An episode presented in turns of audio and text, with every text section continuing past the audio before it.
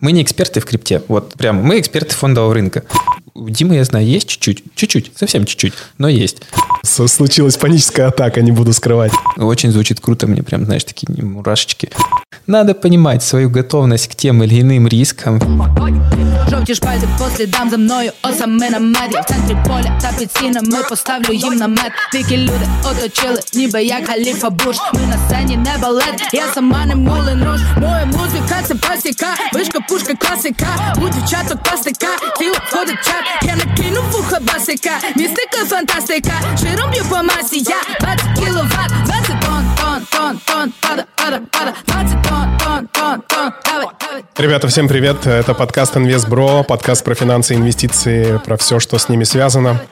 Как э, всегда, по традиции, начинаем с э, задорной музыки. Вот я сейчас нашему гостю рассказывал, что у меня есть э, рубрика в Инстаграме «Трек дня», и периодически, день через день я туда что-то закидываю. Это Алена Алена, очень популярная певица О, сейчас это в Украине. Украины, из Украины девочка, которая бахает очень крутой рэп. Я просто тоже фанат рэпа, и я даже читаю.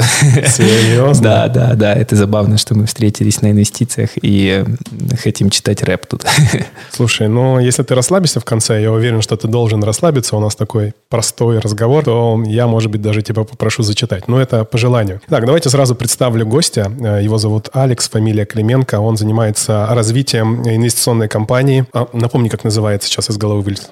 Международная инвестиционная компания Atrani Capital. от Rani Capital. Развитием компании, развитием конкретно стратегии. Но про эту международную инвестиционную компанию мы сейчас такой тизер сделаем. Мы поговорим, наверное, во второй части подкаста. А сейчас э, я хочу немножко на остро-социальные инвестиционные темы поговорить. Да. Идет просадка по всем рынкам. И по э, американскому фондовому рынку, и по крипте, и по российскому в том числе. Я вот э, сейчас записал сторис себе в э, э, инсту относительно того, как я вижу все, что происходит. Ну, во-первых, э, спустя пять лет инвестирования э, я понимаю, что да ничего серьезного стратегически э, Вообще. не происходит, да, то есть, смотри, я понял, что если два года назад для меня, конечно, бы то, что происходит на российском фондовом рынке, было бы ужасом, я бы рвал волосы на голове и, может быть, даже что-то уже продавал, и, по сути дела, в 2020 году я также делал, планировал дно поймать, да. Сейчас для меня это просто а еще лишь одна возможность для того, чтобы усредниться... Время докупать. Да, для тех компаний, которые я верю, потому что если уж я покупал компании, то есть я либо какие-то сам анализировал, либо по сигналам а, моих э, ребят-аналитиков заходил, для меня вообще ничего страшного. Но я смотрю, как реагируют люди, которые не так давно в рынке, даже наверное, зашли в 20-м, для них это, конечно, тяжело. Особенно инвесторы за последние пару лет э, привыкли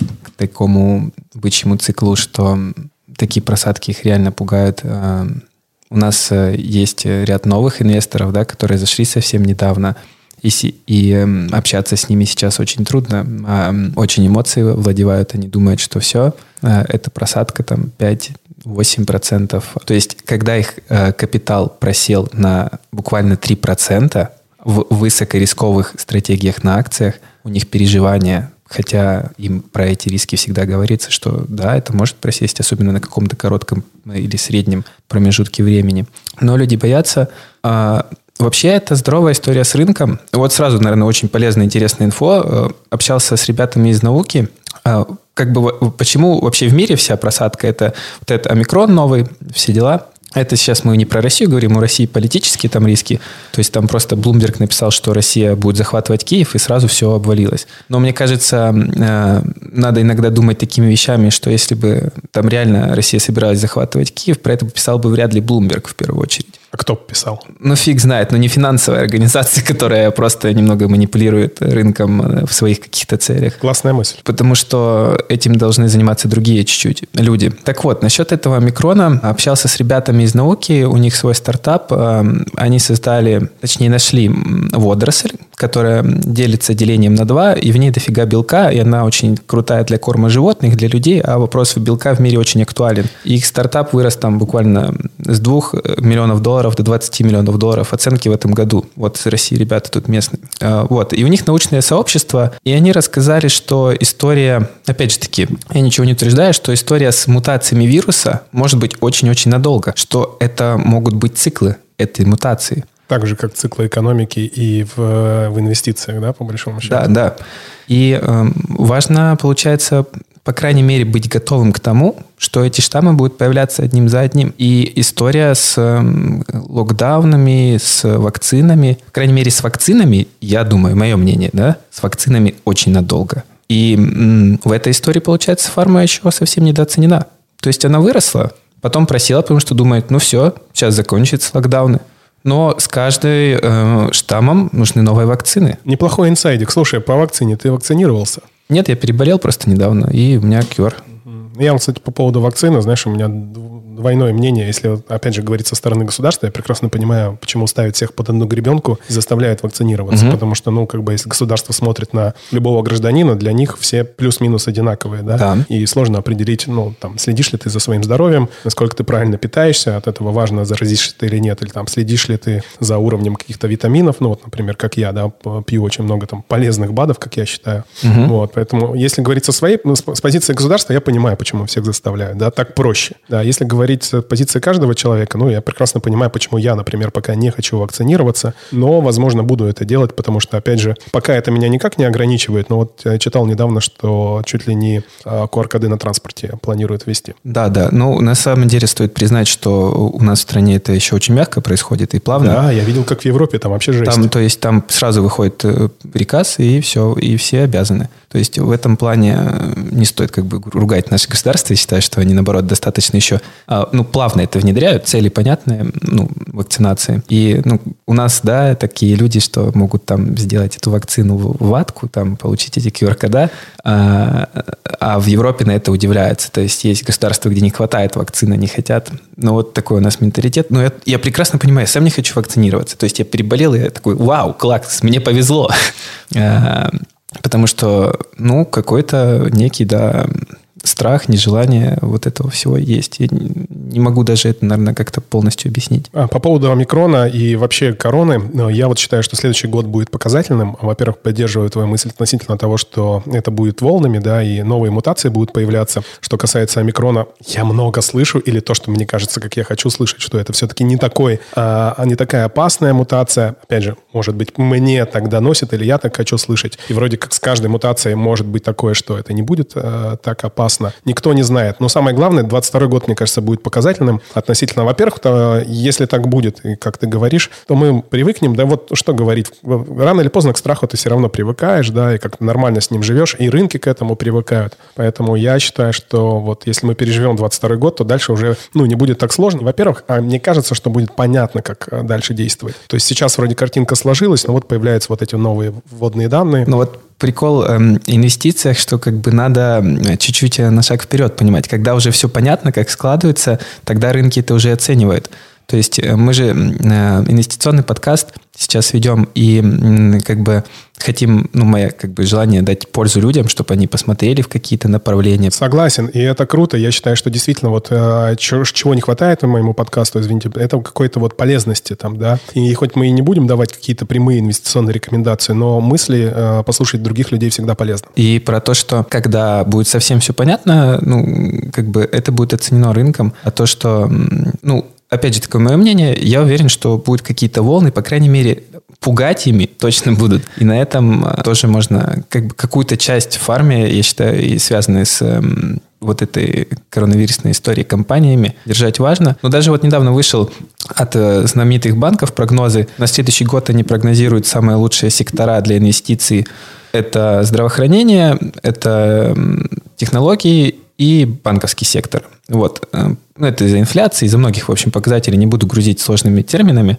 Но э, сами эти прогнозы крупных банков уже сильно всегда давят на рынок. А, и это как бы плюс сходится еще с моими какими-то видением. И я такой, ну да, думаю, что-то из фармы сейчас было бы классно держать в портфеле. Ну, подытожим новости с коррекциями э, по поводу российского рынка. Я опять же сказал, что да, это геополитика сплошной воды, как бы, да, и по сути дела, если ну, у тебя толерантности к рискам нет, то, наверное, российский рынок тебе тоже сильно не подходит, потому что, ну, пока в ближайшее время, пока то правительство, которое у нас здесь есть, риски достаточно большие, да, мы находимся постоянно под санкциями, вроде стараемся с Западом не ругаться, но но при этом и ну, больших каких-то миролюбивых действий тоже не делаем. Короче, вы задайте себе вопрос, э, как вы считаете, какой шанс, что Россия действительно будет нападать на Украину? Я считаю, что он небольшой. То есть в процентах я оценивать не буду, я считаю, что он даже мизерный. Но если у вас другое мнение, то, конечно, есть смысл, наверное, не смотреть в сторону России или если уже а, российские какие-то акции есть, возможно, дождаться все-таки какого-то отскока и ну, уйти с этого рынка, потому что так периодически будет. Но нужно понимать, что ну, наш рынок, и многие аналитики говорят, а, достаточно а, серьезно развивается, и он один из самых перспективных. Да, да, у меня один из портфелей, сейчас быстро, извини, договорю, один из портфелей связанный с российским рынком. И так как у меня толерантность к рискам высокая, я вообще не переживаю. Я не верю, что мы все-таки нападем на Украину. Но если такое произойдет, и я ошибаюсь, ну, э, честно говоря, э, мало не покажется всем, и даже тем, кто не в инвестициях сейчас находится. Ну, если такое произойдет, там можно будет акции подбирать буквально с пола, и ну, я этим буду активно точно заниматься, потому что всегда, да, исторические самые жуткие периоды – это лучшее время для инвестиций. Вот, э, насчет российского рынка, он очень хорош фундаментально, да, то есть по показателям финансовым компаний. Ну, и тоже мы в одной из стратегий на вот этой просадке новостной Э, в одной стратегии мы прикупили там ETF на российский рынок определенный. Э, нам очень понравился состав этого ETF.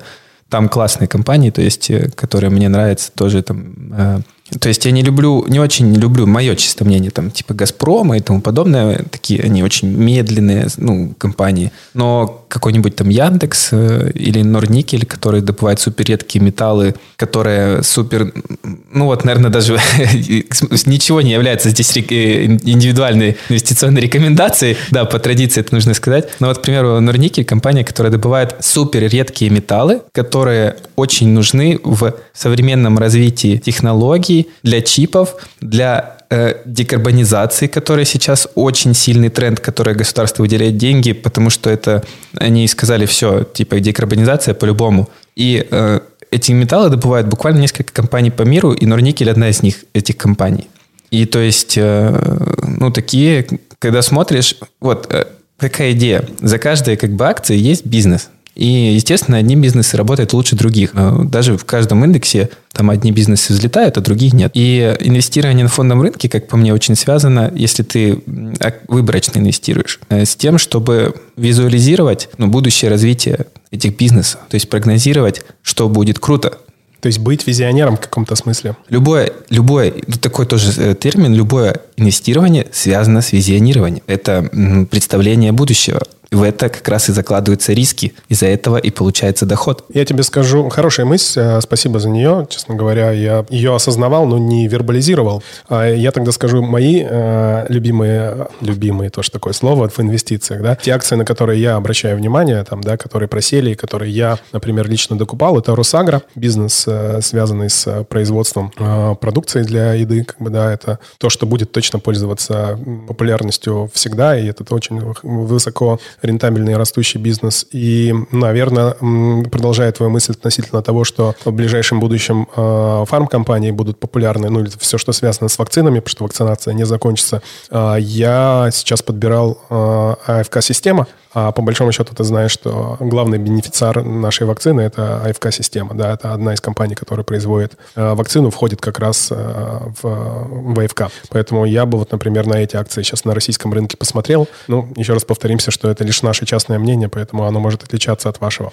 А, ладно, поговорили на основные темы, точнее, на основную тему, которая сейчас многих инвесторов заботит, а, про коррекцию. Давай все-таки про тебя. Давай еще раз представлю. Алекс Клименко. А, мне всегда важно и интересно поговорить о том, а, вот какой тумблер срабатывает у человека или какие события предшествуют тому, что человек начинает задумываться об инвестициях. Вряд ли кто-то прям сразу, не знаю, там рождается и все, я буду инвестировать. Все равно происходит, ну, происходят какие-то события э, важные, которые заставляют, заставляют, тоже слово, наверное, неправильно, подводят человека к инвестициям. Расскажи коротко, как у тебя, как ты все пришел в этот мир? Наверное, те, кто по-настоящему там любит инвестиции, к этому стремятся, это как бы определенное такое, э, наверное, свойство психики, особенно наверное, это очень как-то раскрылось. Это, наверное, смешно звучит, но я сейчас задним числом понимаю, тогда это вообще не понимал. Но такие фильмы типа «Волк с Уолл-стрит», когда я когда-то смотрел, я такой, блин, я так тоже хочу. Ну, не так, как они, но в смысле э, вот эта движуха инвестиционная. То есть ты просто вот смотришь и понимаешь, что тянет. В, это, в переговоры, в, в решения, э, в принятие решений и тому подобное. Э, не могу сказать, что там просто там пошел в университет и начал учиться, у меня такой истории нет. Э, я интересовался совсем ну, в начале старта такой, когда нет денег на инвестиции, но тебе это интересно.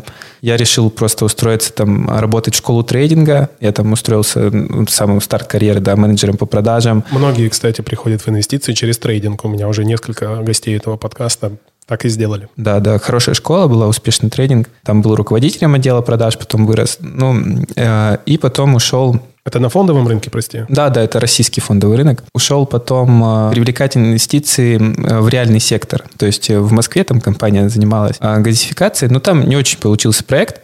Как я понял, потом в реальном бизнесе бывает очень много неожиданностей и сложностей. Вот у меня сегодня счет заблокировали, например. Привет, налоговая инспекция. Да, да. И э, после мне захотелось все-таки изучать фондовый рынок. А, не могу сказать, что это было супер всегда осознанно и взвешенно. Я просто а, ну, шел, куда мне было интересно. И, а, наверное, для инвестиций у человека должна быть внутренняя реальная жажда к большим деньгам. То есть мне нравится, всегда тянуло, опять недавно только это осознал, что я понимал, что это масштабируемый проект. То есть, что тут можно постоянно идти в масштаб. Ну, то есть, у тебя есть клиент, потом больше клиентов, потом ты фонд. То есть, ты, ты растешь, и как бы нету такого, что э, этот бизнес узкий. То есть тут есть куда масштабироваться. Ну вот по большому счету мы поговорим про вашу инвестиционную компанию. Можно на части ее и фондом назвать, да? Да-да. Хедж-фондом. А, по большому счету вы сейчас на вершине этой инвестиционной эволюции. Как фонд мы молодые, и у нас э, есть, есть куда расти очень много.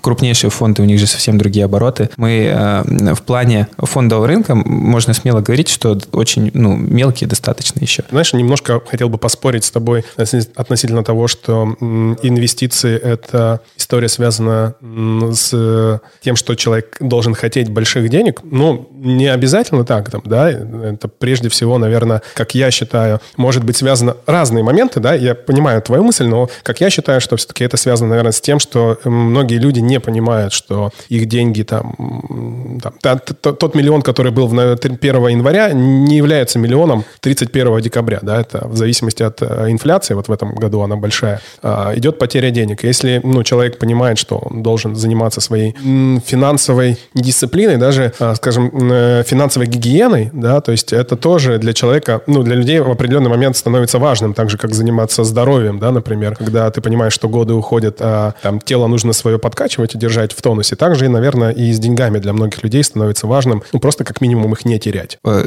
я что хотел сказать, и это говорил про работу в инвестициях. То есть э, просто быть инвестором и работать в инвестициях все равно чуть-чуть чуть разные темы. Вот. А, и, конечно, я с тобой очень, кстати, согласен, и спасибо, что ты сказал, что, чтобы я смог сейчас да, добавить, что да, инвестиции – это не про то, что большое желание денег, это а, грамотно использовать свой капитал а, в своих же целях. Супер. Ну и давай, переходя к вашей компании, все-таки ну, еще больше распакуем тебя вот с позиции инвестора. Вообще, как ты смотришь на инвестиции, кому они, не знаю, там подходят или не подходят? Вообще чуть-чуть поговорим об этой субстанции, я когда вот э, шел к тебе на подкаст, ну и думал, у меня тоже недавно была тема инвестиционные тренды, что очень бы, наверное, было бы интересно услышать мне же самому раньше, а, про то, что сейчас инвестирование становится ну, реально практически не, чуть ли необходимостью. Сейчас объясню почему. А, по различным исследованиям к 25 к 30 и так далее годам а, количество там, рабочих мест будет очень сокращаться. Вот по исследованию McKinsey в США к 25-му 50% рабочих мест уйдет. А, смотри, как происходит. А, ну, такие условия там экономики сейчас, да, это выгоднее для компании, это понятно. А, когда робот приходит и забирает место людей, ну, такое, как бы он твой враг, да, это нехорошо, кажется. Но если ты в этой эм, цепочке становишься экономическим агентом, как компания, когда ты владеешь акциями компании, на которой работает этот робот, и этот робот приходит работать за тебя, потому что ты им владеешь, получается, то это совсем другая позиция. И эм, в той условии капитализма, который мы сейчас, э, очень важно становиться, внедряться в эти цепи экономических агентов, э, когда мы не только просто ходим на работу, мы тоже экономические агенты. То есть, когда приходишь на работу, выполнил работу, получил деньги, ты выполнил в этой цепи какую-то часть. Вот. И эти же деньги, если ты будешь а, перенаправлять в инвестирование, а, то ты совсем другую позицию приобретаешь.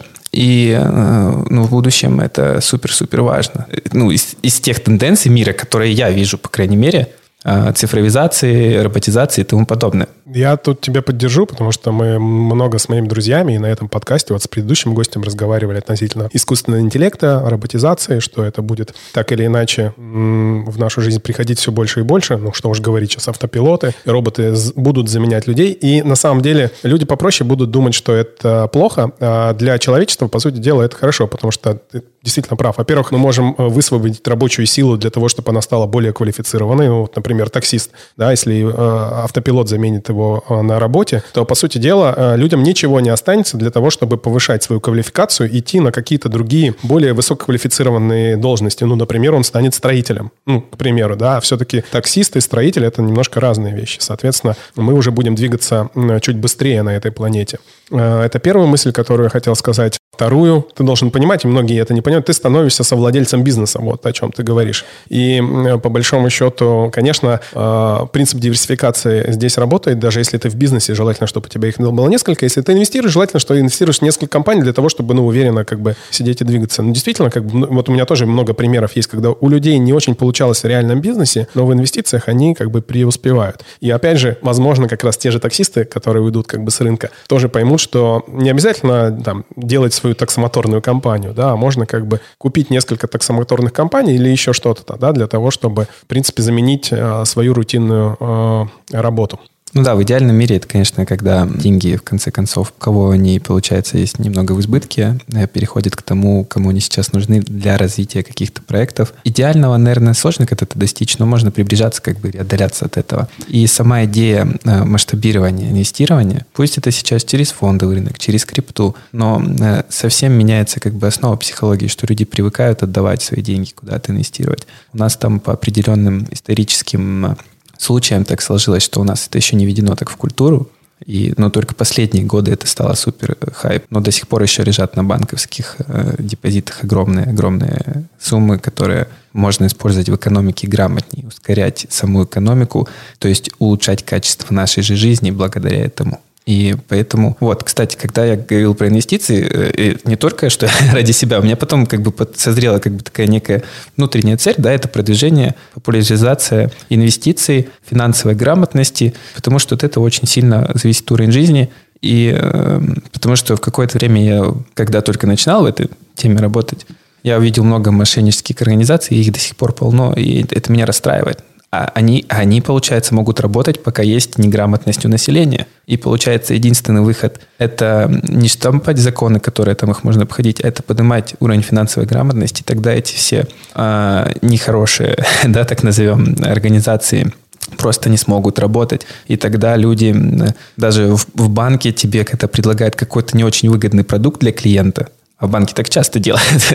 ну, есть, которые лучше, есть, которые хуже работают. Но человек, когда финансово понимает что-то, он просто не будет принимать эти фиговые продукты. И банкам придется делать классные продукты для клиента. Супер. Э, я сейчас все закольцую. Во-первых, у меня на прошлой э, неделе был финансовый советник, э, который как раз вышел из мира банковского сектора, и он подтвердил, что, к сожалению, банку важно продавать те продукты, которые им, ну, которые, которые банку выгодны, а не клиенту. И поэтому смотреть на, на банки именно в, в разрезе каких-то инвестиционных продуктов не очень-то интересно. Есть смысл посмотреть как минимум на независимых э, финансовых советников. Это первое. Теперь по поводу финансовой грамотности. Так получилось, что буквально вчера, э, я поддерживаю мысль того, что я в этом рынке сейчас э, больше для того, чтобы вокруг меня, как минимум вокруг меня, мы же с себя начинаем, было больше финансово грамотных людей и про роботов, про искусственный интеллект, про финансовую грамотность сейчас все соединю. Я э, вчера запустил в своем инстаграме э, робота, который как раз определяет э, уровень финансовой грамотности человека. По сообщению «Три семерки» ты отправляешь «Три семерки» и проходишь финансовый чекап, так я его называю, в котором как раз э, определяется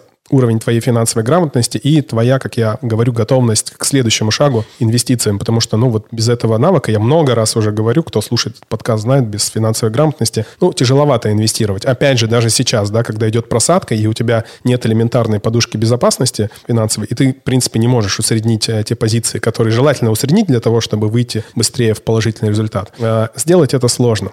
В общем, такая история, поэтому... Я считаю, что это очень круто. И что такие... Людям проще через... Ну, я, я, я по себе понимаю, что проще заходить через простое. Финансовое образование, оно очень сложное и нудное. Ну, стандартное, да, финансовое образование.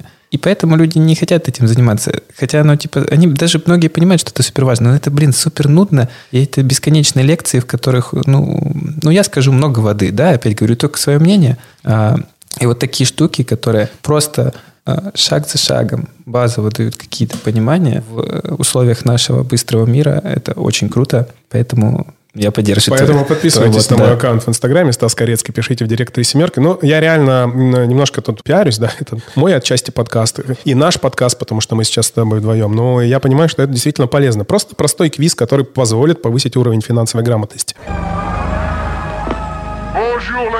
Bonjour,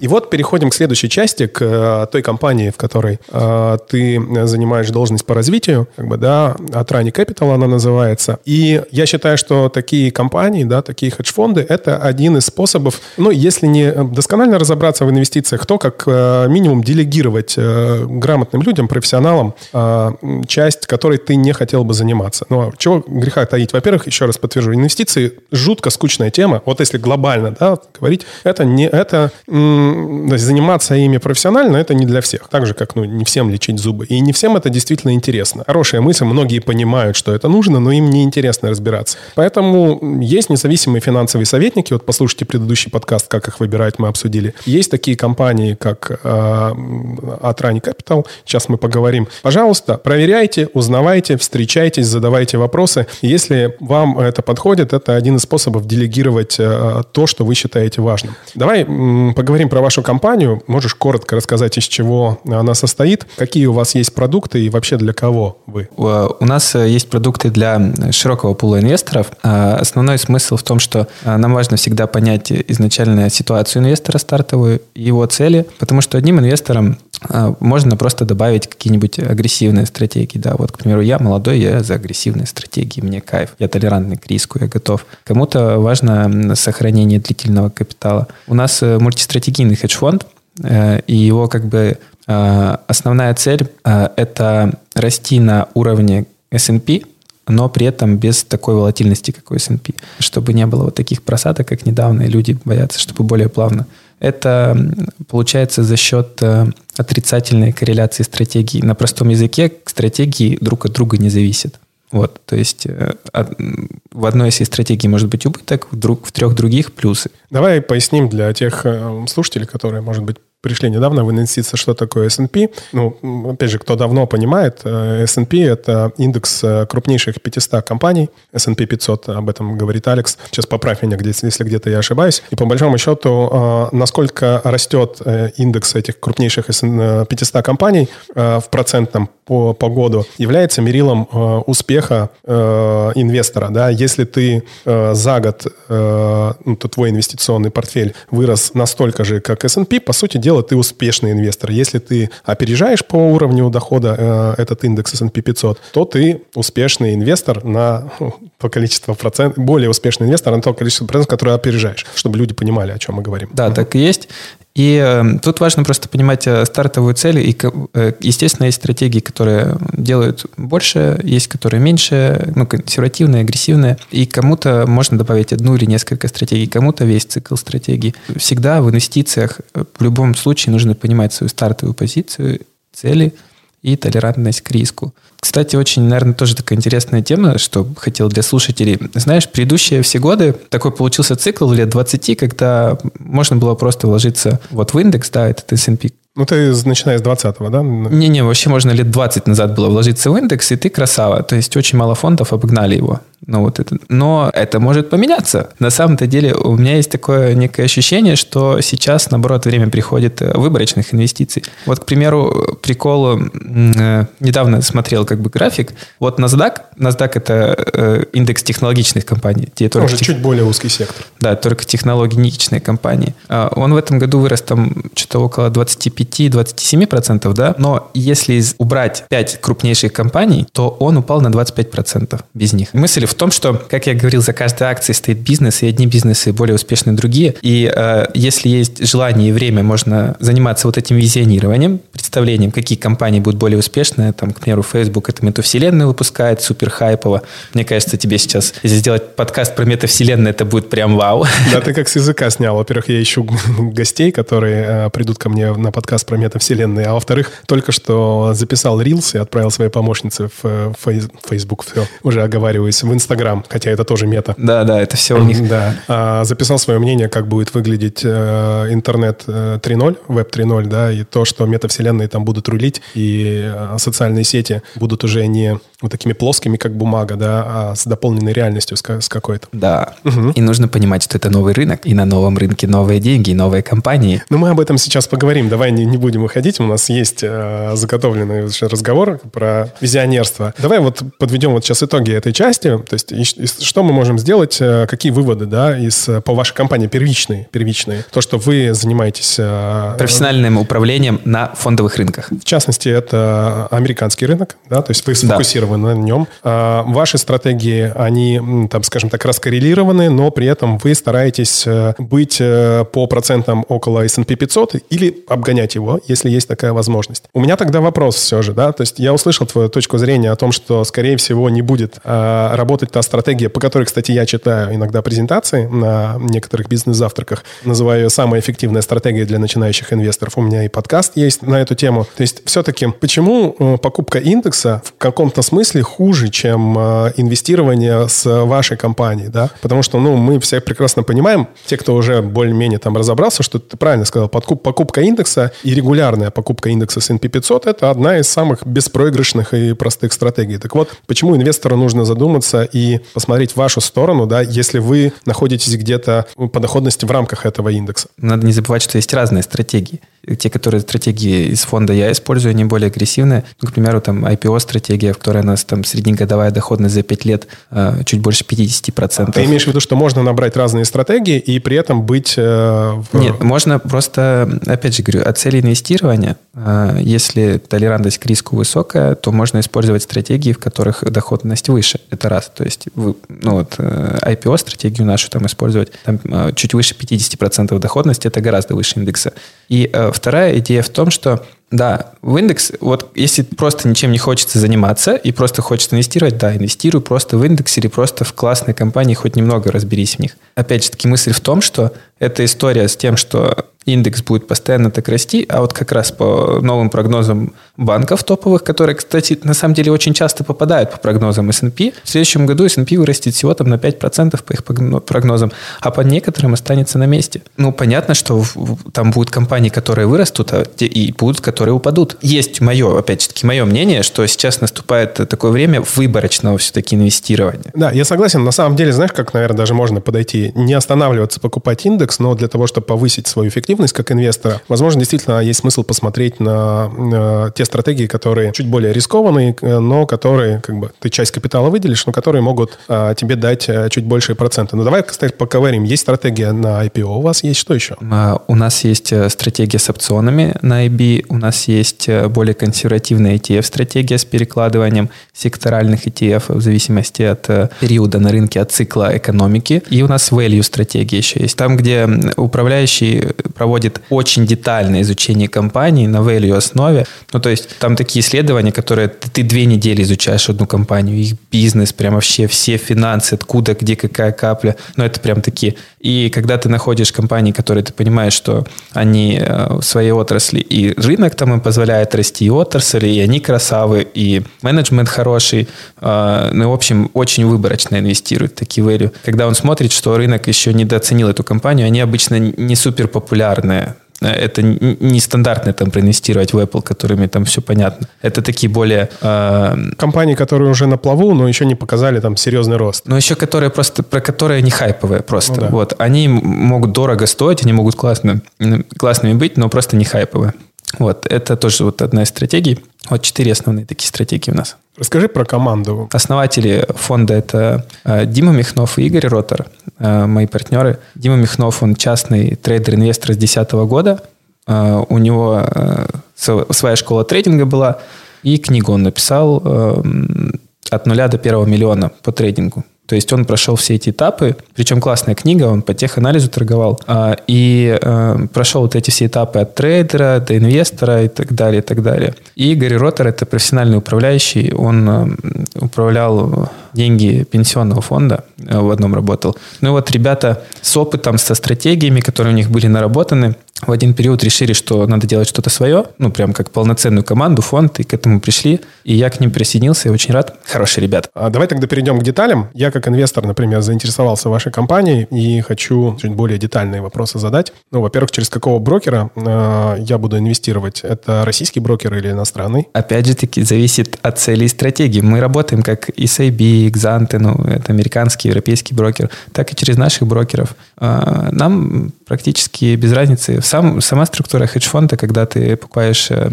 паи у, через администратора, там мы работаем через экзанты в основном. А, ну, я правильно понимаю, что то есть какие-то стратегии нереализуемы через российских брокеров, поэтому если ну, там, ты выбрал ту или иную стратегию, то нужно подключать иностранных. Да, да. Тут надо очень персонально изучать. Я не знаю, тут у тебя можно чуть рекламиться или нет. Я, я сейчас делаю э, вообще свой такой инвест-марафон, и я его решил сделать, протестировать в формате без стартовой оплаты. То есть э, я просто... Э, у меня был ряд знакомых и друзей, которые вот что-то хотят, у них уже есть деньги, но им страшно. Я говорю, давайте, окей, сделаем с небольшого чека, начнем, просто вместе. Я дам краткую инфо, я дам свою позицию, и э, в течение трех месяцев я буду показывать, что я покупаю, что я продаю, и объяснять, почему я это делаю. То есть в таком сообщество некое. Такие, вау, класс. Я говорю, а вот с того, что мы заработаем, вот вы там 20% мне потом скинете, типа, в благодарность. Вообще, формат всем, конечно, заходит, типа, прямая выгода, да, ничего сразу тебя не просят. И я такой подумал, вау, прикольно, на это отзываются люди. На самом деле им интересно, но они не знают, как начать. И, в общем, сейчас у меня вот стартует такой поток на этой неделе, там человек сейчас 15, я просто по ближним закинул. Если он классно пройдет, то есть я протестирую сам формат, взаимодействие, как люди реагируют, где они читают, где нет, где им скучно, где интересно – то потом я подумал, о, вот эту штуку прикольно будет масштабировать. То есть там вход в марафон реально можно с 200 тысяч начать. Ну, такой минимальный чек для... Рублей. Да, да, да. 200 тысяч рублей, но это прям вообще минимум, чтобы просто хотя бы попробовать инвестиции. Понять, как это работает. Потому что я знаю, ну вот чувак, он зарабатывает нормальные деньги, но, блин, для него это настолько непривычно, что для него хотя бы вот там с 300, с 500 тысяч начать, попробовать, потому что больше ему страшно. Нет, ну это классно. Давай опять же к фонду вернемся. Я правильно ли понимаю, что, ну, например, что э, деньги у инвестора лежат на его инвестиционных счетах? Да, да. Вот это... это очень важно для многих, да, то есть ты не отправляешь деньги никуда, и для людей, опять же, важно понимать, что ты этими деньгами можешь управлять. И тут дальше появляется э, два варианта, как ты можешь инвестировать с вашей компанией. Насколько я понимаю, ты меня сейчас поправь. Первый вариант. Э, человек следует инвестиционным сигналам, каналом каким-то, да. И второй вариант, возможно, это на э, Interactive Brokers, американском брокере, можно еще как-то копировать ваши сделки. У вас-то как? На, на, IB у нас э, мы официальный управляющий на IB, то есть мы, ты прям, вот когда у тебя есть счет, в Directive Brokers, ты прям создаешь субсчет, ты нажимаешь подключиться к нам, нашего ID вводишь, и все. И он прикольно, IB офигенно работает. Он прям сам считает комиссию. Ну, то есть мы подписываем какой-то договор, да, но там все это учтено. Он сам считает комиссию, и ты просто, а, мы управляем твоим счетом напрямую вот так вот. А, деньги мы не можем вывести, ничего не можем сделать, а, только управлять. Естественно, берем процент только от чистой прибыли, да, что тоже очень важно, и high water mark, то есть с каждой только новой прибыли. А, и есть, да, стратегия, где мы просто показываем, что мы делаем. И можно повторять, копировать на, да, да. на, на своих счетах. Но есть ли смысл раскрывать, э, какое количество у вас сейчас инвесторов? Ну, наверное, давай не будем об этом говорить. Это не так уж и важно. Важно понять, как вы мыслите, и мне пока все, что ты говоришь, действительно нравится. Это такой подход, который, опять же, важно понимать, для многих инвесторов он понятный и приятный. Работаешь по принципу success fee, деньги на твоем счету. Почему бы не попробовать? А, э, мы просто поняли, что лучший вариант сделать максимально, чтобы инвестор был расслаблен и доверял. И тогда проще его как, э, получить, как проще с ним взаимодействовать. А зачем выдумывать сложные э, варианты, если по такой, ну, удобно и нам работать, то есть нам не напряг, а и инвестору спокойно. И вот теперь, а, опять же, закольцовывая твой опыт, который ты хочешь сделать, такой бесплатный марафон и э, вашу инвестиционную компанию, наверное, э, главная проблема, если можно так назвать, когда люди понимают, что лучше передоверить и делегировать эту обязанность кому-то инвестировать, то э, в том, что человек, как правило, если это делать, он не, ну, не развивается в контексте инвестиций, как правило, не развивается. И вот, э, наверное, если вам добавить какие-то небольшие, несложные обучающие моменты, может быть, встречи или еще что-то, чтобы вы действительно просто иногда поясняли, почему вы так или иначе действуете, чтобы это было не просто инвестирование ради инвестирования, да, у человека деньги а, примножается на счету, а именно какие-то образовательные моменты. Мне кажется, что всегда в, в этом случае намного лучше. Опять же, чтобы человек понимал, там, как вы действуете в случае просадки. Там, да. И э, это ну, намного будет эффективнее как бы взращивать аудиторию, в том числе и с позиции и финансовой грамотности, и инвестиционных решений. У нас есть э, такой плотный инвестиционный курс из 10 уроков, каждый по там 2,5 часа. А, ну, он платный, э, но туда наши инвесторы часто приходят, потому что видят, что мы профессионалы, видят, что мы классно делаем. Ну и такое обучение все-таки мы уже, естественно, продаем. То есть, если надо поучиться, тоже к нам можно обращаться. Пока мне все нравится, если у тебя есть что добавить по э, вашей компании, ну, то есть, то такое важное, что мы не обсудили, давай обсудим и пойдем к следующей теме. Очень тщательно Выбирайте тех людей, команды, которым вы доверяете свои деньги. И очень важно, чтобы эти люди были заинтересованы в вашем заработке. Ну вот как раз принцип плата за успех – это самая э, выгодная стратегия, потому что если не зарабатывает э, инвестиционный фонд, не зарабатывает и человек. Либо наоборот, точнее, не зарабатывает человек, не зарабатывает инвестиционный фонд. Я сразу скажу, что все контакты, кстати, моих гостей находятся в описании к этому подкасту. Вы можете написать э, Алексу в тех контактах, которые он оставит, просто пообщаться, может быть, встретиться, если захотите вот, какие-то вопросы свои задать. Выбор э, как раз ну, наставника по инвестициям или э, ну, там, фонда, это действительно очень важно. Кстати, вот давай этот момент затронем. А вообще на какие еще, э, не знаю, там, чекпоинты стоит обращать внимание при выборе э, финансового советника или инвестиционной компании, чтобы ты еще посмотрел, какие бы ты вопросы задавал, прежде чем куда-то пойти и начать инвестировать? Ну, ты так прямо, знаешь, все сразу задел. Тут надо как-то идти пошагово. Надо определиться, э, что ты хочешь сделать. То есть, либо пассивное свое там инвестирование, либо активное свое инвестирование, когда ты много изучаешь, либо передача профессионалам. Я как раз тот вариант, когда ты понимаешь, что, например, ну, у тебя нет времени или желания этим э, заниматься, и ты готов делегировать ответственность э, другим людям. И вот э, ты на выборе, э, ты находишься в выборе, да, и, и м, какие бы ты, не знаю, там вопросы, какие бы ты пунктики смотрел в компаниях, да, которым ты бы доверял свои деньги. Да, это опять же таки вот этот success fee вариант, когда прибыль с моего, э, с моей прибыли. Это история реальных стратегий, выгруженная из брокеров, ну, как минимум. Либо, либо аудированная какая-то отчетность. Но аудирование на самом деле сложно. Можно просто посмотреть историю с брокера. Этого достаточно, что человек делает. Это четкое... А, у людей должно быть четкое понимание. Причем история нужно понимать хотя бы за несколько циклов, да, инвестиционных. Потому что, ну вот, опять же, что, что греха-то и 20-21 год, хотя 21 уже тяжелее, а 20 год там надо быть э, совсем да, полным да, да. дураком, чтобы не показать хорошие э, результаты. Это как Э, товарищ мой про криптовалюту рассказывал, что э, многие такие, ой, мы сделали там столько-то процентов, а сам рост биткоина гораздо выше, чем их, чем их процент. Что типа тут важно как бы быть, понимать, что с рынком происходит. То есть, если он и так супер бычий, то там легко на этом заработать. Вот, я бы смотрел, опять же таки, эм, на историю. Вообще очень, конечно, классно, когда ты можешь кому-то порекомендовать рекомендации, то есть поузнавать у, у людей. Вот, кстати, у нас был один клиент, говорит, ну, а дайте мне пообщаться с каким-то вашим клиентом. И я такой вначале такой подумал, почему бы нет? Есть клиент, которому я доверяю, и дал его контакт. И они там обсудили. Потому что как раз таки, когда я видел какие-то мошеннические организации, там что-то какие-то схемы начинаются, нет, не даем. Там, ну, главное, чтобы твоему клиенту тоже по конфиденциальности не было туго. Ты у него, конечно, спрашиваешь. Но, наверное, классно, когда тебе кто-то из знакомых может порекомендовать, кем, ну, чьими услугами он уже пользуется. А, наверное, тебе будет спокойнее просто самому от этого. Ну, и я со своей стороны добавлю, что, конечно, за любой компанией стоят люди, ну, это да, понятно. Да, да, да, надо а, синергия. Но, да, и когда ты прочекал о том, что ты говоришь, конечно, есть смысл пообщаться с этими людьми, встретиться. Это, наверное, финальный момент будет, насколько вот этот вайп, насколько ты будешь доверять э, этим людям. Вот, это будет финальным э, залогом того, что нужно смотреть или не смотреть в сторону той или иной компании. Ну да, можно посмотреть просто историю этих людей, откуда они, что они делали. Сейчас интернет вообще да, ничего да, вот, не скроешь. Вот у нас там гуглишь Дима Михнов, и у него там выдают ролики 2014 года, где он трейдер, где он учит учит, где он там живет на Тай, и, ну, то есть видно его э, логический рост, э, то есть можно просмотреть эту всю историю также про Игоря, э, те, кто создали этот фонд и занимается основой стратегии.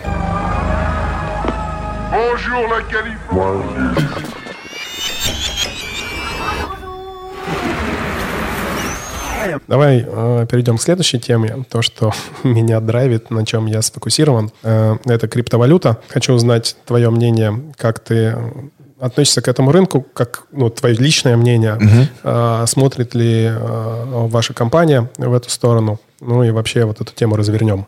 Мы не эксперты в крипте, вот прям мы эксперты фондового рынка. И поэтому мы наших клиентов э, ну, там, не ведем, не говорим, вот там, пойдемте заработаем на крипте. Мы так не делаем. Мы считаем, что нужно быть экспертом только куда вкладываешь, мы как-то заботимся о своих клиентах.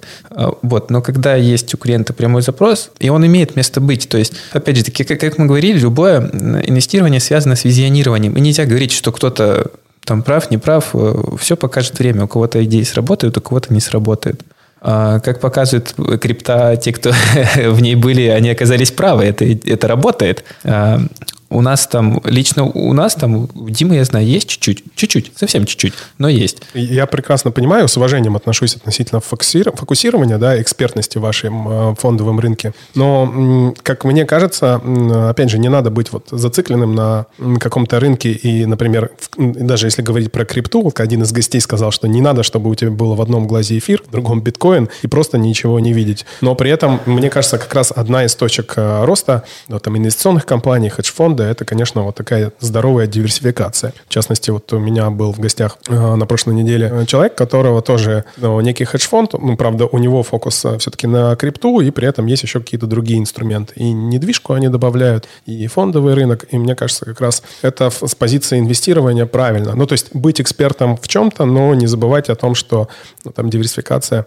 важным э, аспектом является в инвестициях. Позиция вашего фонда понятна мне. Я хотел бы все-таки еще твою личную позицию узнать, как ты э, смотришь на этот рынок? Я смотрю э, лично с большим интересом так как э, я уже говорил, у меня высокая толерантность к риску. Опять же таки, да, мы же записываем для людей, и надо понимать, что тут важна высокая толерантность к риску, к большим просадкам, но и можно много заработать, как показывает история этого молодого рынка. Что тебя смущает? Почему еще ты не там? У меня был э, фокус на фонде до этого, да, четко. И я, наверное, наверное, если честно признаться, я как-то не понимал мощи вот этого криптовалютного, насколько это далеко может зайти, я не понимал. И, наверное, только недавно начал понимать, что это реально может история далеко-далеко идти.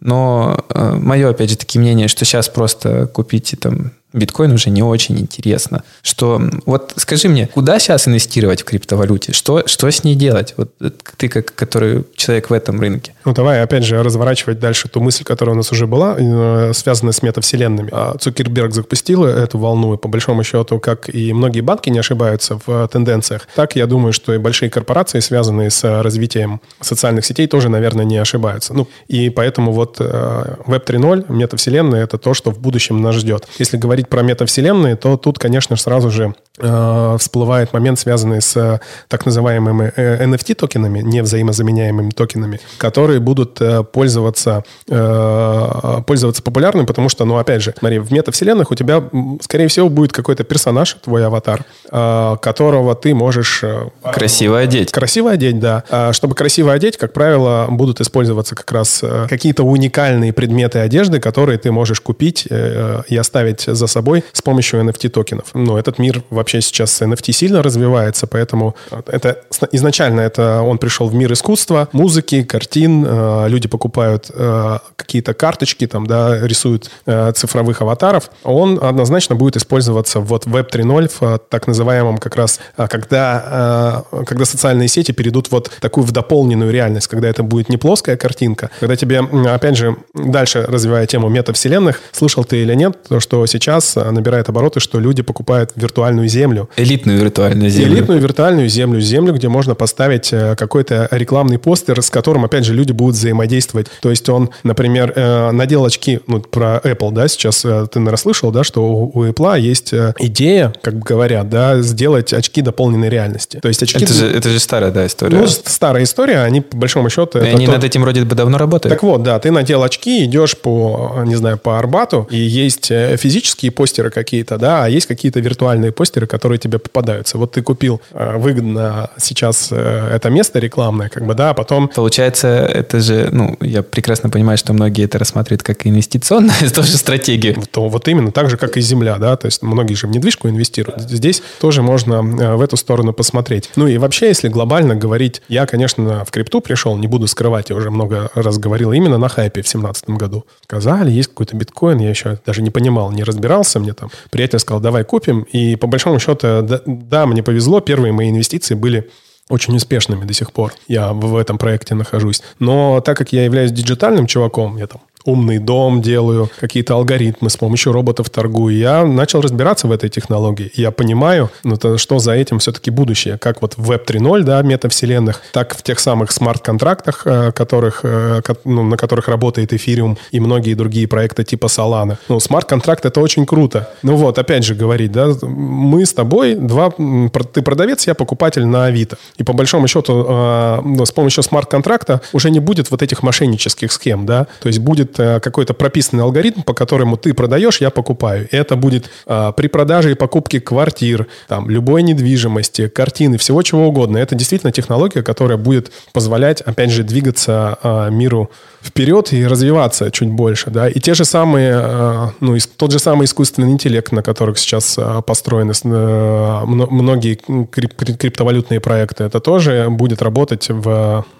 ну, в этом криптовалютном пространстве, понимаешь, о чем я говорю? То есть я-то в это поверил, и, и, и мне это близко, как бы, да, вот эта история, поэтому я здесь нахожусь и на этом сфокусирован. Самой крипте точно можно быть благодарным за то, что она э, ускорила, из-за того, что большого интереса, сама история людей к интересу к блокчейну и к вот этим всем технологиям, смарт-контрактов и тому подобное. Опять же скажу, я не эксперт, ну, многого, я понимаю, что я очень много в этом не понимаю, но э, я понимаю, что это ведет к крутым технологическим прорывом и тем же NFT, э, уникальным токеном и тому подобное. И это вписывается ну, в ту модель мира, которую я вижу, которая развивается, связанная с метавселенными и тому подобными. И, наверное, у меня только вот недавно начала складываться картина, как это будет работать в целом. То есть раньше для меня это было что-то просто хайповое, непонятно, к чему это приведет. А сейчас это становится как бы, как бы логично. А я тебе пример привезу, как, приведу. Когда я раньше не жил в Москве и приезжал сюда для того, чтобы просто переехать в другой, не переехать в другой город, а попутешествовать и там, например, в Афины полететь. Я раньше в, ну, в метро как э, путешествовал, да, или на улицу выходил. Я просто выходил на улицу и видел какое-то небольшое окружение вокруг себя. А когда я начал уже в Москве жить, для меня вот эта вся картинка бульварного, садового, МКАД уже выстроилась там, да, то есть нужно было просто повариться в этом для того, чтобы понять, ах, вот, ну, она не просто круглая, вот здесь такие-то, такие-то улицы. И, ну, я в этом поварился, и тоже для меня картинка, связанная с криптовалютами, выстроилась. И у тебя сейчас тоже, э, ну, там, выстраивается понимание у многих людей. И вот тут мысль-то твою, опять же, подтвержу, про визионерство, да, то есть крипта — это по большому счету про визионерство. И те, кто по большому счету ну, пришел сюда пораньше и начал разбираться, а не просто пришел для того, чтобы заработать, как многие сейчас говорят. Я в крипту пришел, чтобы заработать. А это люди как раз и являются ну, большими-то этими криптоэнтузиастами и теми людьми, которые двигают, э, ну, вот, э, скажем так, этот рынок вперед. Меня как раз э, все больше и больше, знаешь, возмущает, расстраивает, наверное, да, когда я вчера был на инвестиционной встрече, где молодые ребята продавали тоже стратегию инвестирования вместе с ними в криптовалюту, что 90 99% людей пришли вот буквально недавно, либо в этом году, желанием заработать. А тут, тут все очень просто будет работать. Всех, э, ну, то есть они-то не знают, и, к сожалению, там, да, я всем говорю, ребят, просто перемотайте три года назад, что было. Вы задайте себе вопрос, готовы ли вы э, высидеть три года и ничего не продавать на медвежьем рынке? Я не продал. Да, ничего. Красава. Да. Не, ну слушай, ну просто это, это правда такой кейс, я, я этим горжусь. Ну, гор... И в том числе потому, что я, у меня была на тот момент финансовая грамотность, и в том числе потому, что у меня были и есть бизнесы, с которых я мог, ну, как бы там существовать и не забирать деньги из крипты, которая проседала, а может быть даже иногда что-то покупать. Не так активно, на самом деле, я не то чтобы жалею, я понимаю, что сейчас я бы еще больше докупал на этом рынке. Поэтому, ну вот, про, про крипту. Навер- наверное, э, знаешь, э, мне стало сейчас вот понятно, почему как бы я сам еще, ну, не в этом э, рынке, потому что я реально раньше не разобрался – а инвестировать мне в то, чего не понимаю, очень странно. Ну, ты осознанный, да, такой инвестор уже? Да, да, то есть просто, просто купить биткоин, потому что он растет, ну как? Мне, долж, у меня должна быть какая-то идея. За каждой инвестицией мне важно, чтобы была идея. И э, стоит, наверное, сейчас просто признать, что я тогда не разобрался. То есть, когда мне предлагали входить в проекты, когда биткоин по 400 долларов стоил,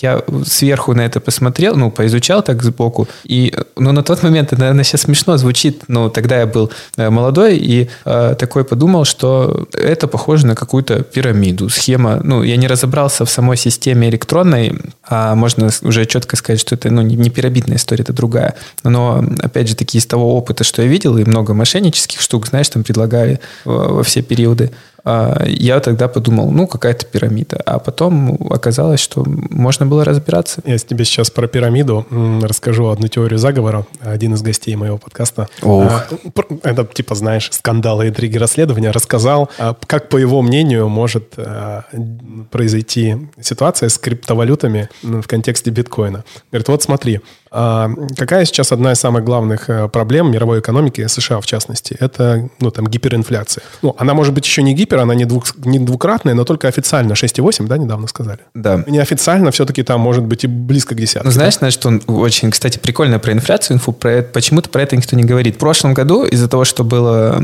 э, жесткое падение, локдауны, в прошлом году инфляции не было практически. То есть, когда все закрылось, инфляция была около нуля. Если посмотреть на график, да, по одному году, то инфляция супер высоко. Но вот если взять график двухлетней инфляции, то есть по два года брать, всего лишь, да, простая математика, то там такой оп, незначительный рост. да, инфляция, она как бы растет, стоит признать, но стоит признать еще, ну, опять же, мое мнение, что относительно количества напечатанных денег, относительно ситуации экономической, ну, это не выглядит супер страшно, как по мне.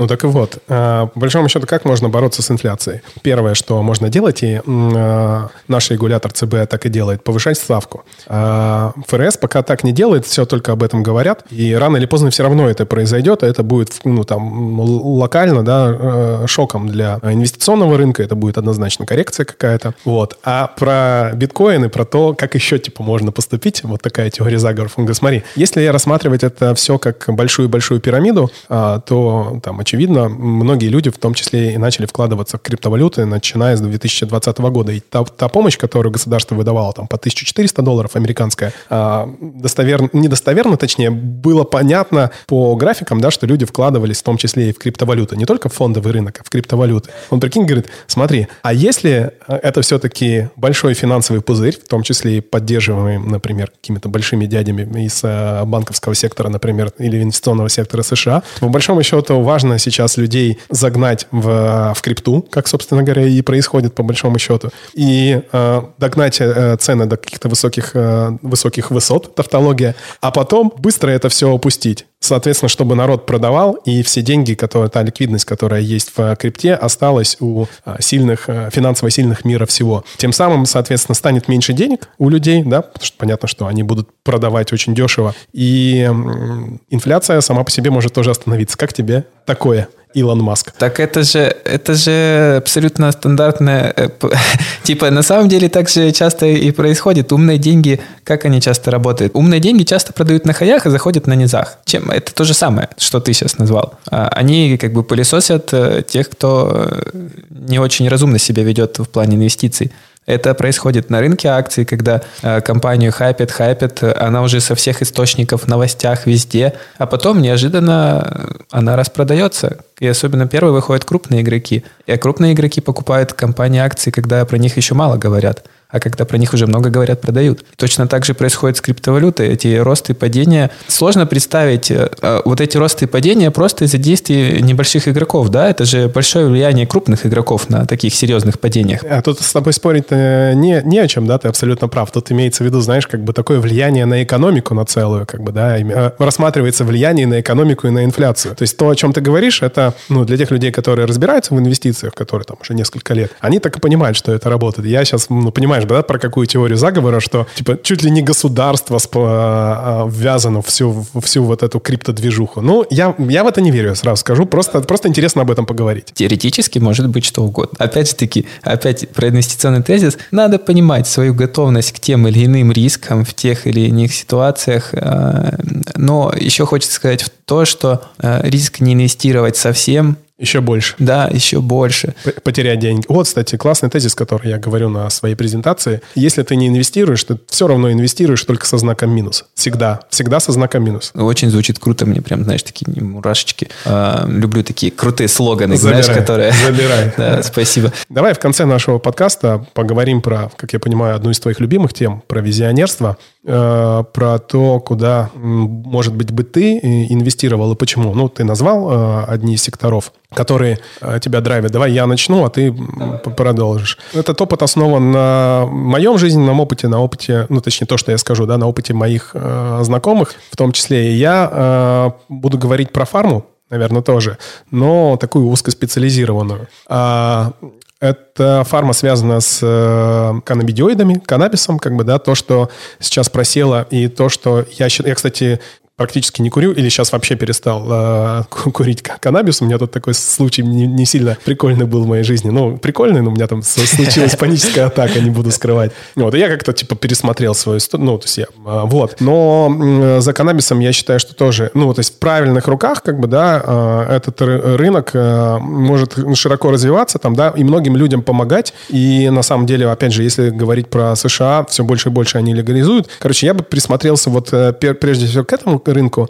А второе, э, наверное, к рынку, э, связанных с псилоцибиновыми грибами, э, там, да, то есть как бы страшно сейчас это не, не звучало там, да, в инфекционном подкасте. Я вот, например, над собой тоже там иногда экспериментирую в контексте микродозинга. И вот мой любимый подкаст Джо Рогана. Да, с, миколог, с, с микологом. Да, с микологом Пол Стеймонс. Я смотрел. Я смотрел раз пять, представляешь, каждый раз что-то новое. И, ну, я понимаю, о чем он говорит, потому что я вообще сторонник э, таких правильных БАДов, да, которые правильно влияют на организм. Не только что-то синтезированное может нас э, лечить, типа вакцин там, да, но и то, что производит природа, мы еще много ничего не изучили. Поэтому вот э, э рынок каннабиса и э, рынок псилоцибиновых грибов э, это очень перспективно. Вот, кстати, мой приятель, один из соведущих этого подкаста, Пашка Симонович, он как раз какую-то компанию уже инвестирует. К сожалению, прошу прощения, я не помню ее название, уточню у него и в описании подкаста скажу. Вот, кстати, про компанию псилоцибиновых псилоцибиновых я как-то ну, не видел, не встречал, а это, это реально интересная тема. А они как раз еще пока только-только да, да. начинают. Мне кажется, их даже... Это не внебиржевой рынок, получается, да. пока что. Это еще не IPO-шные компании.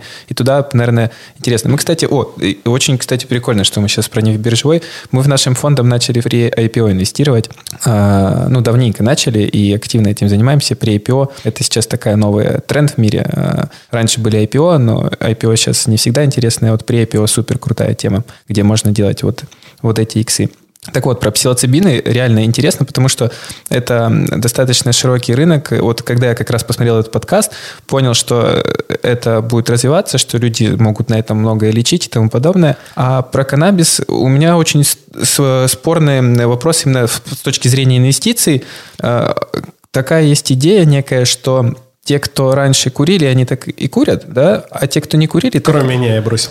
ну да, Я да. не то, чтобы много, много это делал, опять же, такое откровение, просто как бы... Я осознал, ты, что ты, мне... в принципе, это... смело про это говоришь, я, мне это нравится. Я осознал, что мне просто это не нужно. А, и, э, в общем, как оказалось, что не, не, не так он, этот рынок быстро растет, как ожидалось, да, как у всех ожидали. Сейчас разрешат, и все начнут курить. А оп, и не произошло такого. Я больше как раз э, разговариваю в контексте лечебного каннабиса, да, а не для того, чтобы курить. Вот в в, в этот э, сектор посмотреть фармы, понимаешь, про что? Ну, наверное. Потому что наверное.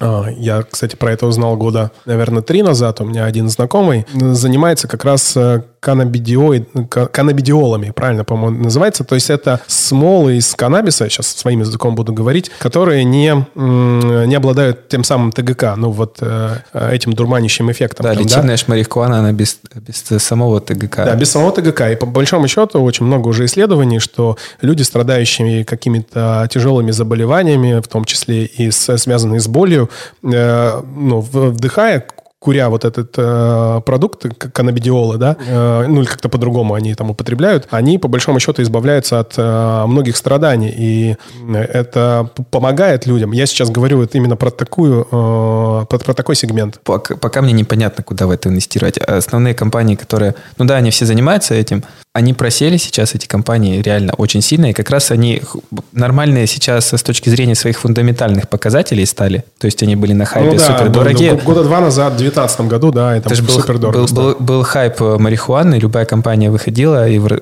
сотни вырастала. Это был эм, ну, хайп того года. Поэтому я и говорю, что сейчас вот один из тех моментов, когда можно присмотреться, и ты подтверждаешь, что они сейчас э, справедливо оценены. Да, вот многие компании реально наконец-то справедливо оценены. И, и, в общем, если ну, будет дальше там развитие этого и тому подобное, если у них будут э, росты выручки, да, и тому подобное, если им, им дадут нормально работать, зарабатывать, то есть все равно это должно превратиться в бизнес, не просто там э, в, в идею лечения, а в бизнес. Когда это превратится, то если есть в это вера, то можно, да, брать И сейчас эм, прям э, они нормально, короче, оценены. А вот еще один сектор, про который я услышал в- на том мероприятии, где мы познакомились в бане на миллиард. Помнишь, э, один чувак рассказывал, который в э, Калифорнии, по-моему, живет, рассказывал о том, что сейчас чуть ли не каждый инвестор, венчурный инвестор старается развивать компанию, связанную с э, продлением э, долголетия да, человеческого. И это как бы один из главных трендов, который сейчас витает в Силиконовой долине. Это тоже так или иначе про фарму. И вот то, о чем мы говорили, да, что если люди будут избавляться от какого-то рутинного труда, да, как правило, у них и со здоровьем должно быть чуть-чуть получше. И э, наша главная задача развивать, э,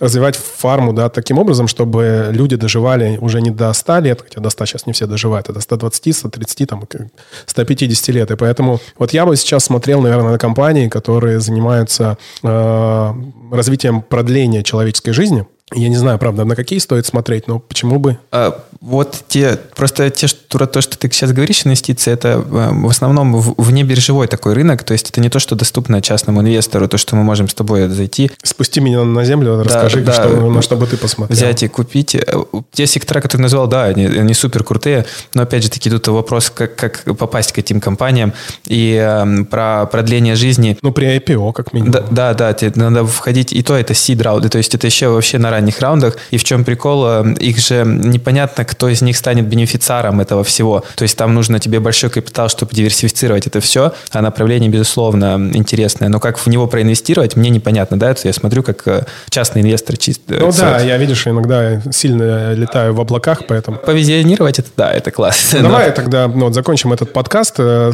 Про какие компании, может быть, э, или какие сектора ты еще бы посмотрел, кроме фармы? Вот эм, я бы сказал так, вот те гиганты, которые сейчас есть, э, получается так, что у них есть те мощности искусственных интеллектов, вот этих созданий метавселенных, они создают новые рынки, и э, мелкие компании с ними просто не могут конкурировать. И то есть они с помощью этих новых рынков будут получать еще более новые финансовые потоки мощные и, естественно, становиться э, дороже. Можно реально рассматривать, ну, тоже нужно искать, правда, нормальные точки входа для гигантов. То есть, ну, грубо говоря, когда сейчас Facebook сказал, что он создает свою метавселенную и называется она мета, а у него самое большое количество пользователей соцсетей в мире, и, скорее всего, ему проще всего это сделать, поскольку он знает все обо всех, и уже люди э, готовы в эту метавселенную входить, э, то его бы, наверное, стоит держать в портфеле, да? А, И э, компании, которые помогают сокращать издержки, либо супер необходимые э, для таких крупных и работу которых сложно повторить. Например, компании, которые занимаются ну, там, кибербезопасностью, да, которая очень сложная, уникальная работа, которую сложно повторить, но в их э, услугах нуждаются вот эти гиганты с огромными количествами потоков денег, которые эти же деньги будут отдавать более мелким компаниям, в чьих услугах они нуждаются. Э, э, это вот важно, там, кибербезопасность, либо какие-то компании, которые помогают тоже с вычислениями, либо сокращением издержек на вычислениях, либо э, создание вот этих э, всех э, продуктов для метавселенных, то есть это там те же полупроводники и так далее, и так далее. То есть смотреть вот на цепочку в целиком вот эту. Очень увлекательная беседа у нас получилась. Мы затронули все темы и связанные с тем, как ты пришел к инвестициям, а, чем занимается ваша международная инвестиционная компания, про крипту, про тренды. Слушай, ну, всеобъемлющий подкаст получился. Спасибо большое, что пришел. Спасибо большое, что позвал. Завершая этот подкаст, я хочу сказать э, тем людям, которые еще не подписаны на этот подкаст, э, пожалуйста, подпишитесь, если есть такая возможность, э, либо в Apple Podcast, если вы слушаете на, э, нас в, на гаджете Apple. Поставьте нам, пожалуйста, 5 звезд, если мы заслуживаем эту оценку, либо любую другую, которую вы считаете нужным. Для того, чтобы, кстати, вот сейчас обучалку небольшую, для того, чтобы подписаться, нужно нажать плюсик в правом верхнем углу, а для того, чтобы поставить 5 звезд, это не очень очевидно, нужно промотать в самый низ, и там вы увидите оценку. Если у вас э, какой-нибудь телефон на Android, Яндекс Музыка тоже welcome, пожалуйста, там можно поставить сердечко, тем самым выразить благодарность за те полезные мысли, которые мы говорим. Сделайте нам приятно. Любую оценку мы будем рады. Спасибо большое. Это был подкаст «Инвестбро», и Алекс Клименко был моим гостем. Пока. Всем спасибо. Пока.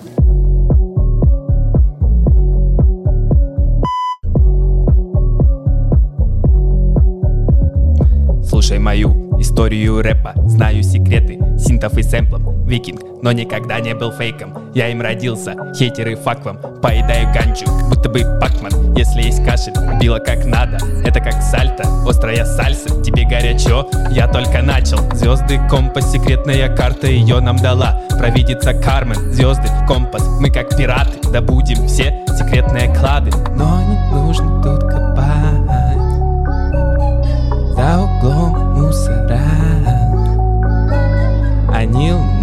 весь кайф. У них работа кайф ломает Но не нужно тут копать. За углом мусора. Они ломают весь кайф. У них работа кайф ломает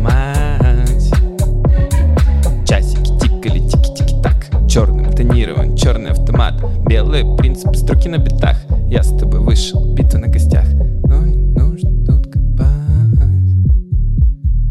Слушайте, слушайте, слушайте, слушайте, слушайте.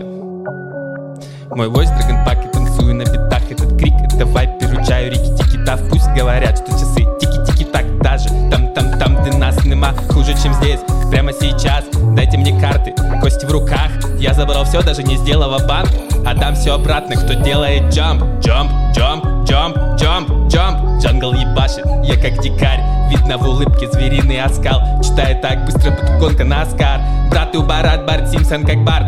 Это явно не твой склад, ведь это не просто ума склад Внутренний style, который не видела даже Москва Yo, bro, вау, это первый гангстер-рэп в моем подкасте. Я надеюсь, что он будет не последним. Мы начинали подкасты с э, того, что, ну, как бы с рэпчика, да, ну, кто-то, чтобы кто-то еще читал, еще не было такого. Уф, это, это не касается инвестиций, если что, это большой секрет. Ничего, ничего, мы там подставим какие-нибудь инвестиционные штуки, э, там, биткоин, эфир, Тесла, все да, такое. Да, да, да, вместо там вот этих э, всяких рэперских штук.